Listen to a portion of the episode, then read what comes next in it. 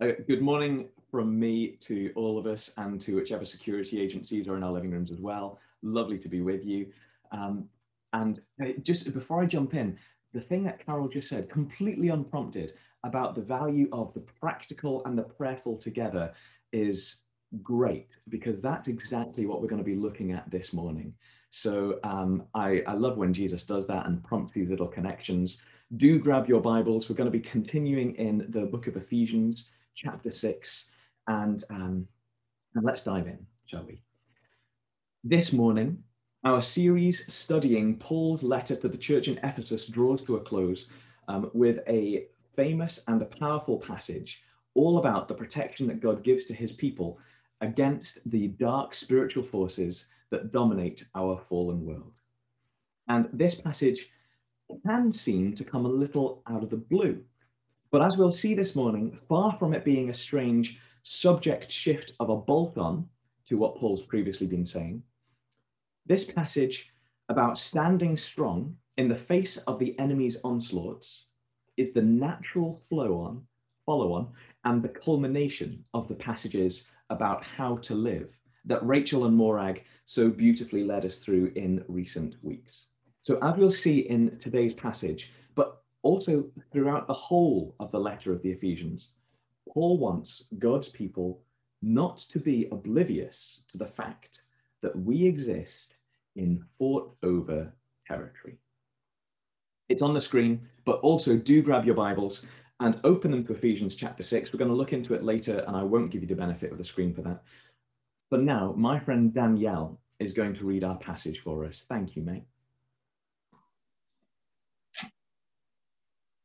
Finally, be strong in the Lord and in his mighty power.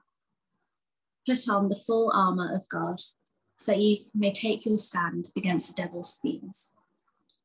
For our struggle is not against the flesh and blood, but against the rulers, against the authorities, against the powers of this dark world, and against the spiritual forces of evil in the heavenly realms. Therefore, put on the full armour of God, so that when the day of evil comes, you may be able to stand your ground, and after you have done everything, to stand. Stand firm then, with the belt of truth buckled round your waist with the breastplate of righteousness in place, and with your feet fitted with the readiness that comes from the gospel of peace. In addition to all this, take up the shield of faith, with which you can extinguish all the flaming arrows of the evil one. Take the helmet of salvation and the sword of the Spirit, which is the word of God. And pray in the Spirit on all occasions with all kinds of prayers and requests. With this in mind, be alert and always keep on praying for all the Lord's people. Pray also for me that whenever I speak, words may be given me so that I will fearlessly make known the mystery of the gospel, for which I am an ambassador in chains. Pray that I may declare it fearlessly as I should. Tychicus, the dear brother and faithful servant in the Lord, will tell you everything so that you also may know how I am and what I am doing. I am sending him to you for this very purpose, that you may know how we are and that he may encourage you. Peace to the brothers and sisters, and love with faith from God the Father and the Lord Jesus Christ. Grace to all who love our Lord Jesus Christ with an undying love. Thank you. Thank you so much, mate. That is beautifully read. Beautifully read. Moments before these verses, Paul was instructing us on how members of a household should treat one another. We had submit to one another out of reverence for Christ, so that we can walk in the way of love. And then all of a sudden, Paul starts talking about armor, about the devil's schemes, about the powers of this dark world and the spiritual forces of evil in the heavenly realms. So we could be forgiven for thinking that it's a huge handbrake turn of a subject change. Actually, I think it's a continuation, a development of the same line of thinking. Paul is still talking to us about how we should live in chapters, uh, oh, in response to the amazing work that God has done for us, which he told us about in chapters one to three. So our verses today are verses that add a spiritual awareness to how we should live. And they're not a new idea, but a zooming out to show the context of everything that Paul has been saying to us practically throughout this letter. When Paul addresses the topic of spiritual warfare in chapter 6, verse 10 onwards, this isn't him dropping it in out of the blue. This is the culmination of spiritual teaching that have been there with the practical the whole way through the book of Ephesians. What we read in Ephesians and in the rest of the Bible too is that the spiritual and the practical are utterly interconnected. Our actions and our choices have spiritual consequences as well as physical ones. And the spiritual world around us impacts us just as the physical world does. And of course, when we think about how God speaks to us today, when we have moments where we see Him healing people, interacting with us physically in tangible ways, giving words and pictures that unlock our lives and change the direction of them, we can see that these worlds aren't separate. But I think we don't always make the link between the spiritual world around us and our right and wrong actions. Paul did make that link. And throughout this letter to the Ephesians, he's been dropping teachings about our spiritual status, what God has done for us in the heavenly realms, right there alongside the practical bits. And so, as this morning's talk will serve to close our series in the book of Ephesians, I want to come to today's passage via a recap of some of these spiritual truths as they've popped up throughout the book. I am making Veronica work hard this morning with the screen sharing, and we'll be putting up these verses bit by bit, but we'll be going at some pace. So I invite you to make a note of these if you think, hang on, I want to read more about that. And we'll come back to these, or I invite you to come back to these and study them in a little bit more depth later on. So, thank you, Veronica. You are there ready. Uh, what is the spiritual reality that we find ourselves in? Well, we read in chapter 3, verses 10 to 12 of the book of Ephesians that God's ancient mysterious plan, picking us up at verse 10, was that now, through the church, the manifold wisdom of God should be made known to the rulers and authorities in the heavenly realms, according to his eternal purpose that he accomplished in Christ Jesus our Lord. That is, that God is using the church, using what he's done to the church, for the church, and through the church to show these spiritual powers and authorities, especially the disobedient ones who run our world, that he had always intended to meet us, to show us his love, to cut those unfaithful spiritual powers and rulers out of the loop. That was his plan all along, to restore us to right relationship with him. And so, when Jesus defeated sin and death on the cross, and Jesus having made the perfect sacrifice for sin, the sin offering on our behalf, Jesus earned, and God the Father granted him, the highest spiritual authority in existence.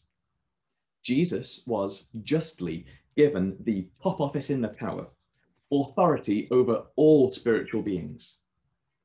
Jesus has full authority over everything angels, demons, the huge spiritual powers and forces that steer cultures and nations. To cut back to Ephesians chapter 1, oh, and uh, there's a, a, Colossians note as well. Like I say, read it later. Uh, to cut back to Ephesians chapter 1, we read that God the Father has, and I'll pick this up in verse 20, raised Christ from the dead and seated him at his right hand in the heavenly realms far above all rule and authority, power and dominion, and every name that is invoked, not only in the present age, but also in the one to come. And God placed all things under Jesus' feet, appointed him to be a head over everything for the church. And again, that same point is made in chapter 4, verses 9 and 10, if you're taking notes. Jesus' authority covers everything now. There is no department that his office doesn't have authority over. In the hierarchy diagram of authority, Jesus' name is over the whole universe. It's important that we know this. And so, having established that truth about Jesus, Paul tells us about us, ourselves. In chapter 2, Paul tells us that. As for you, that's you and me, friends, you were dead in your transgressions and sins in which you used to live when you followed the ways of this world and the ruler of the kingdom of the air, the spirit that is now at work in those who are disobedient. That's really key, that line. All of us also lived among them at one time, gratifying the cravings of our flesh, following its desires and thoughts, and like the rest, we were by nature deserving of wrath. But because of his great love for us, God, who is rich in mercy, made us, and pay attention to this bit, alive with Christ, even when we were dead in our transgressions. By grace that we've been saved. And what did he do to us? God raised us up with Christ and seated us with him in the heavenly realms in Christ Jesus. In order that in the coming ages, he might be really, really kind to us and lovely. You see how Paul here talked about the ways of this world, the ruler of the kingdom of the air, the spirit who is now at work in those who are disobedient. Paul is not saying that well, we humans are evil and we need to behave. Paul is instead saying there is an evil force at work in this world who is working in those of us who are disobedient, and people are getting caught up in this and going along with it. And so, from that place of being swept up in evil, people who become God's people in Christ are lifted up out of that spiritual swept alongness and seated securely with him in his penthouse office. We leapfrog the spiritual forces that used to control and oppress us, and we get to sit liberated and loved by our Savior. Verse, uh, chapter 2, verse 13 tells us, But now in Christ, you who were once far away have been brought near by the blood of, Christ. That's true for the disobedient. It's also especially true for us who are Gentiles, not Jewish, not traditionally part of God's people. Turns out that even though God originally worked through one people to bring his good news to the world, people from all nations are being spiritually set free and made part of Jesus's new kingdom. So, now that God has cut off our chains to the evil spiritual captors that we were previously tethered to and underneath. There is no spiritual rebellion in us blocking God's desire to bless us in the heavenly realms with every spiritual blessing in Christ. And for us, we were also included in Christ, verses 13 and 14 of chapter 1 tell us. Included in Christ when we heard the message of truth, the gospel of our salvation, when we believed, we were marked in Him, in Him again, with a seal, the promised Holy Spirit.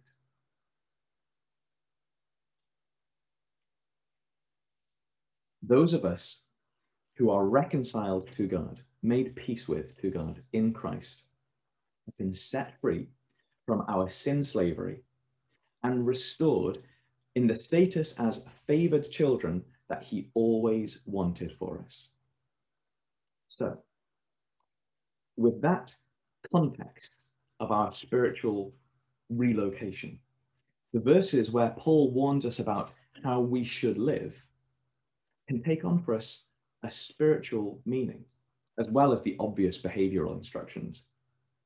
Picking up chapter 4, verses 17 to 24, Paul tells us so I tell you this, and I insist on it in the Lord. You must no longer live as the Gentiles do in the futility of their thinking. They're darkened in their understanding, separated from the life of God because of the ignorance that is in them due to the hardening of their hearts. Having lost all sensitivity to God, they have given themselves over to a sensuality, so as to indulge in every kind of impurity, and they're full of greed. But that is not, however, the way of life you learned when you heard about Christ and were taught in Him in accordance with the truth that is in Jesus. You were taught, with regard to your former way of life, to put off your old self, which is being corrupted by its deceitful desires, to be made new in the attitude of your minds, to put on the new self, created to be like God in true righteousness and holiness.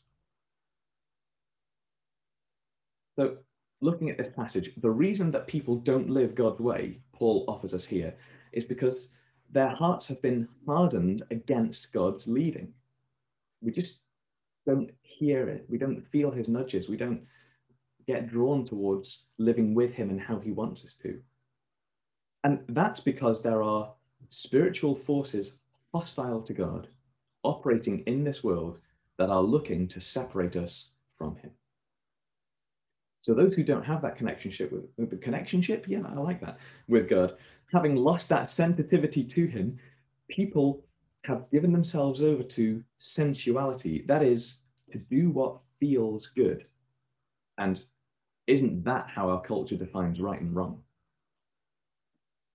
And yet, those of us who have met Jesus and are learning to live with him, we are to take off our old way of living like an outfit that we've just discovered is covered in muck. And instead, we're to put on a new way of living that seeks to be with God, to follow Him, and to be like Him, seeking His holiness and His righteousness. For us, we're to live God's way not just because it pleases Him, although that would be reason enough, but to do that because the alternative is not neutral. It's partnering with the spiritual forces that are in opposition, rebellion against God. There is not a middle ground. We either find ourselves partnering with God or partnering with the forces that are opposed to Him. And the choice of that partnership is made by our behavior, our actions. in the middle of, in amongst these how to live passages that we've heard about in recent weeks, was this explanation line, Ephesians 5, verses 5 to 7, that puts the spiritual reality starkly and clearly. Of this you can be sure, Paul says. No immoral, impure, or greedy person, here's the line, such a person is an idolater, has any inheritance in the kingdom of Christ and of God. Let no one deceive you with empty words, for because of such things, God's wrath comes on those who are disobedient. Therefore, don't be partners with them. Friends, notice now, Paul calls these disobedient behaviors idolatry. Idolatry is what we call worshipping something else instead of God. So, what is Paul doing connecting the ungodly behaviors that he lists in Ephesians 4 and 5 with worship? He's making the point that the systems that the enemy has set up in this world, the sinful alternatives to living a holy, pure, devoted life with Jesus, these alternatives are not neutral. They are participating in alternative spiritual beings' plans for how they want us to live. When we prioritize selfishness, greed, sexual immorality, talk that encourages unclean thinking, or anything that undermines someone's relationship with God, when we prioritize those things, we are devoting our energy, our time, our money, ourselves to a different spiritual being. We are worshipping an enemy of God by those actions, those choices. It's more than disobedience, it's idolatry. So Paul urges us to avoid that danger, reminding us that our choices have real spiritual consequences, and Paul urges us to reject the temptations of the kingdom of darkness, but welcome the kingdom of God. The kingdom of God. That is both the future promise of heaven and the now of Him meeting us and moving powerfully through us. We love your presence, Lord. Bring your kingdom. That is why, if we want to stay with God in His kingdom, welcome His presence amongst us, our behavior must not grieve the Holy Spirit of God, doing things that He Himself within us, His heart breaks about. We must not give the devil a foothold. That is, don't give the devil a claim against us to legitimize his work against us. But instead, we are to walk in the way of love. Just as Christ loved us and gave himself up for us as a fragrant offering and sacrifice to God. Friend, we are to live lives with God that are as pleasing to Him as a barbecue smells to me. And our lives are designed to be filled with the Spirit, to speak to one another with psalms, hymns, and songs from the Spirit, to sing and make music from your heart to the Lord, always giving thanks to God the Father for everything in the name of our Lord Jesus Christ, and to submit to one another out of reverence for God.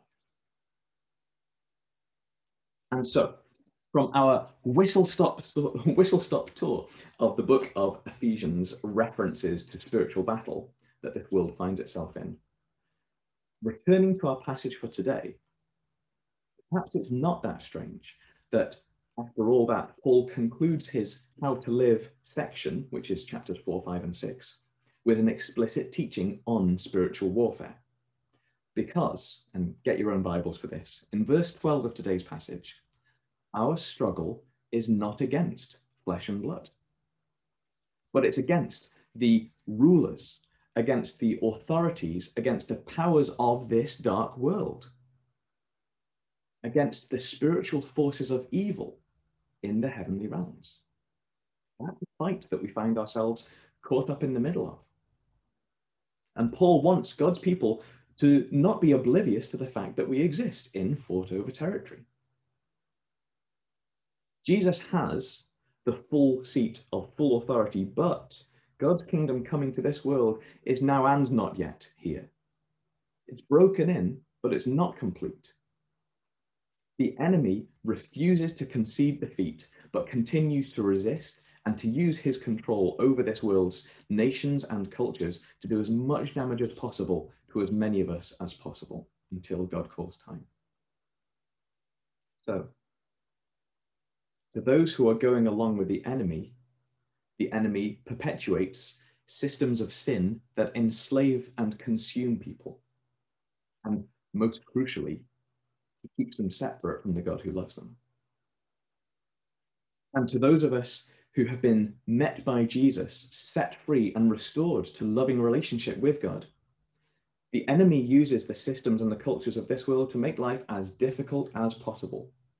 A cocktail of temptations and trials in the hope of dislodging us from our connection to God, and or at least preventing us from being used by God to set other people free.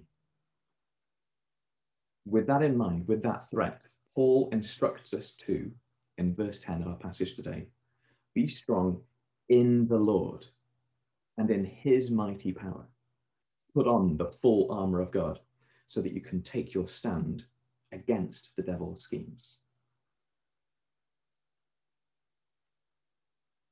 Paul wants us walking around protected from these devilish schemes against God's people by, verse 14, putting on the belt of truth. That is, making truth, integrity, the thing that runs around the core of our beings. Time to get practical, friends. Is this how we live? Do I, I invite you to ask yourselves, do I live wearing a belt of truth, a circle of integrity that surrounds me? Or are there maybe gaps that I need to close in that integrity circle? Areas where actually I'm not wearing that belt of truth that God wants to protect me with. Areas where I might be exposed to the enemy's accusations and attacks. Also, in verse 14, Jesus instructs us to make our righteousness, our holy living, to be the strong defense that guards our hearts, that shines brightly to those who oppose us.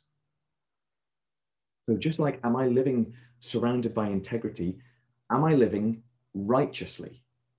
That is, are my words and my deeds holy, righteous? Do those who stand in front of me see shining light from my heart? Or does my breastplate of righteousness need to be polished or maybe just put on in the first place? Friend, is your heart protected by you living righteously? Or is that a piece of armor that you've not put on that leaves you open to the enemy's attacks in your heart, your relationships, maybe even your sense of self? It's Jesus' righteousness, thank you, Lord, not our own. We haven't had to work for this, but he does invite us to claim it, to put it on, and to live in it. In verse 15, continuing with that armor, Jesus wants us ready to go, ready to move, to carry God's advance into this dark world, to take his good news of peace and restoration wherever our general commands us to take it. Are we ready? Do we say, All right, Lord, I'll do it? Or do we pray, Here I am, send him? Are our feet fitted with the readiness that comes from the good news of what Jesus has done for us? Are we prepared for him to send us? Note as well that the armor of God is not just defensive against the devil's attacks on us. Jesus wants us boldly to step into enemy occupied territory in order to set people free with God's peace in their lives too. Verse 16 we're invited to take up the shield of faith, to grasp hold of and lift up high our trust in Jesus when the enemy fires intimidating, flaming arrows against us. If they're on fire, they're even scarier, right? But we're to be in a position to say, no. I know that this intimidation is strong. I know this situation is intimidating and the enemy's threats are fiery, scary, but I trust Jesus here. And my Jesus will put out those fires as well as protect me from those arrows shot at me. Do we have that trust? This taking up our shield of faith is an invitation to trust Jesus in the face of intimidation. And a tip for you if you find that hard, if you think that's all well and good, but how do you do that? The closer we are to Jesus in non intimidating times, the easier our shield will be to pick up when we need it. He also invites us in verse 17 to grasp hold of and place on ourselves the helmet of salvation, to ensure that our minds and our thought spaces are protected from the enemy's whispers. The thoughts that make us question God's goodness to us, the memories that question whether I could really be saved by God. And yet, God invites us to take up the helmet of salvation. That is, to be protected from the enemy's attacks with the knowledge that I have been saved by the God who loves me, and not by my own works, but by his grace. So my failures can't take it off. Those doubts and fears and insecurities that we have, they're not a surprise to God. They're not a barrier to him offering us his big, strong helmet. And he offers us spiritual armor to remind us that he is faithful and strong to protect us from the accuser. Lastly, in this armor image, in verse 17, our offensive weapon, the sword of God's Spirit, which is his word. There's two bits of this, two things here God's truth, the Bible, and God's presence. And when we speak God's word into a situation, we bring in not only his truth, but by doing that, we also invite his presence, his Holy Spirit. God invites us to wield the truth of God and to invite in God himself to break the chains that keep people trapped, separated from him. God's truth can cut through such damaging lies that the enemy might weave to ensnare people. And God's presence can cut through such painful ties that the enemy might place around a person to prevent them from knowing their loving Heavenly Father.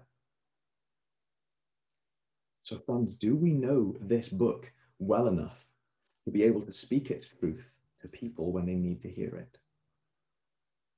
Do we spend time with God, reading His Word, asking Him to bring to us His presence, to arm us with His words, His truth, when we are in a situation where we need to bring that loving freedom to those in this world? when spiritual powers come who are against God, his presence clearing them out is one of the most glorious and lovely things. And the power of his word as that sword that wields it, I've seen it. It makes a huge difference.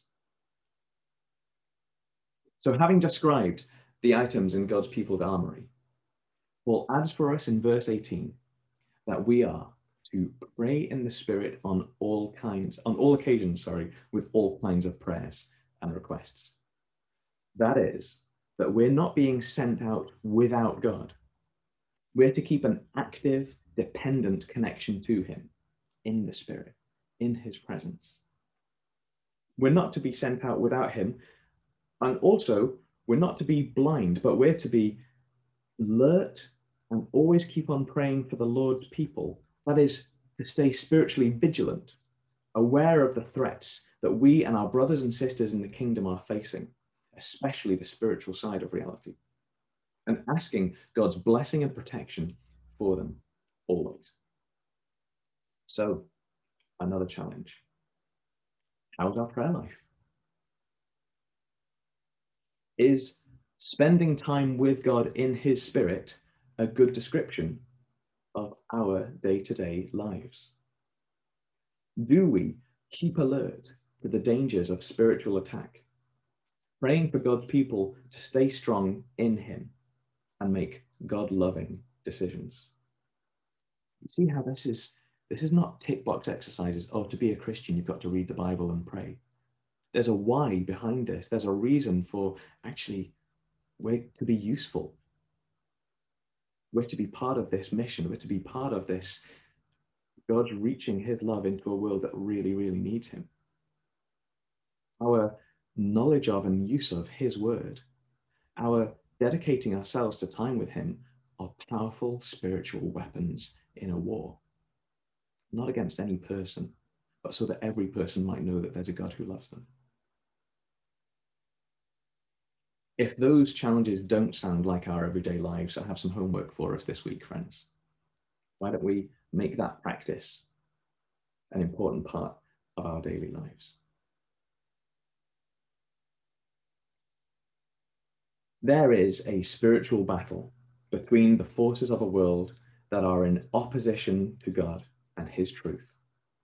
And on the other side, the God who has usurped their evil and illegitimate authority, disarmed them.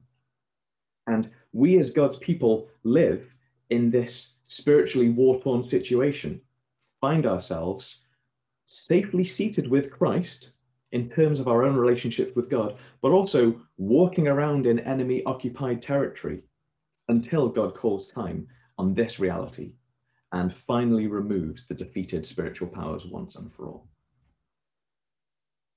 Whilst we are living behind enemy lines, our integrity, our holiness, our readiness to take God's peace into this world, our trust in God's protection and his salvation for us, and our carrying his word and his presence into this world will both protect us from the plans the enemy has to disrupt us and deliver others from that enemy's captivity.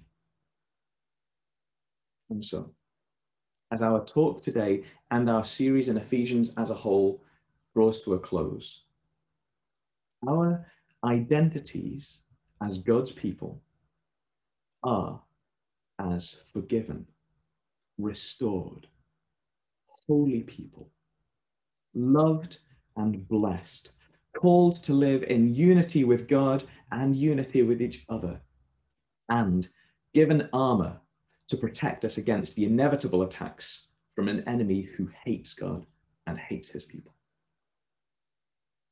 We are to be a people who are to live holy lives, not just because God wants us to, but because to do otherwise is actively giving away our worship to other spiritual forces, devoting ourselves to God's enemies through our participation in their rebellion. We, we are to be a people who sit in Christ in the heavenly places and who walk the way of love that he has shown us, and to stand firm when the attacks of the enemy come in the protection that he provides for us.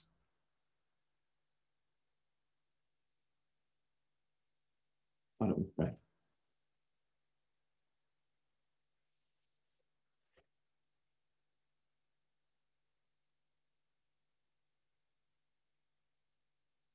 And I want to give us a moment. Um, there might be some things that we want to say to God.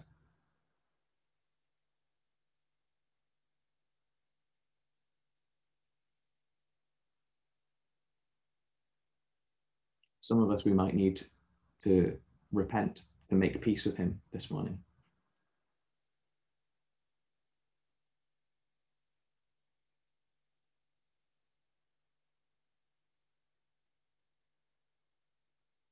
Some of us who are maybe battered and bruised in the fight need to say, Oh, please, Lord, I want that armor.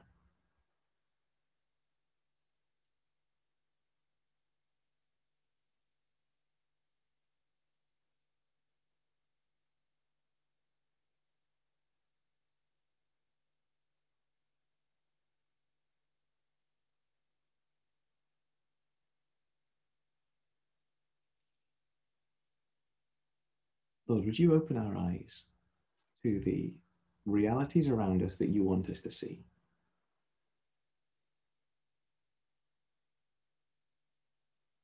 Would you open our eyes to the consequences of the actions that we take? Help us to see the spiritual realities that go with those, as well as the obvious physical, practical ones.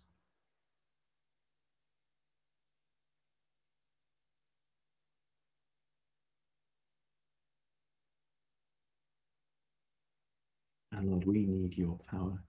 We need your strength to protect us. And more basically than that, we need you. We need your presence. We need your love. Come, Holy Spirit.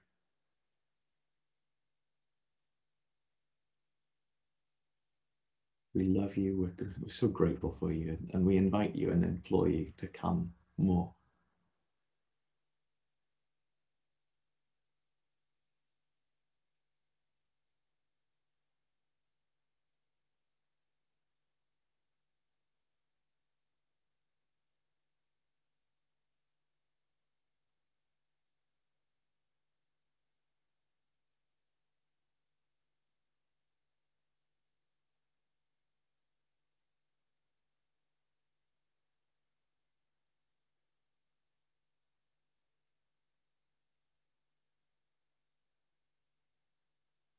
I want to pray particularly for those who need their hearts guarding, hearts repairing, and then guarding. Um, that breastplate of righteousness, Lord, we need it. Uh, we need your protection for our hearts, and we need your um, stitching together of surgery, some of us. And we need your righteousness to defend ourselves and our relationships.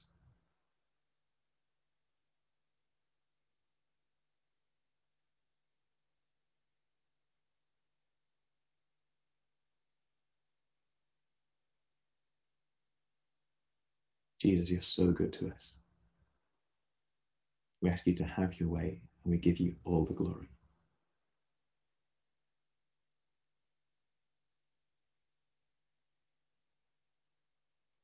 Amen.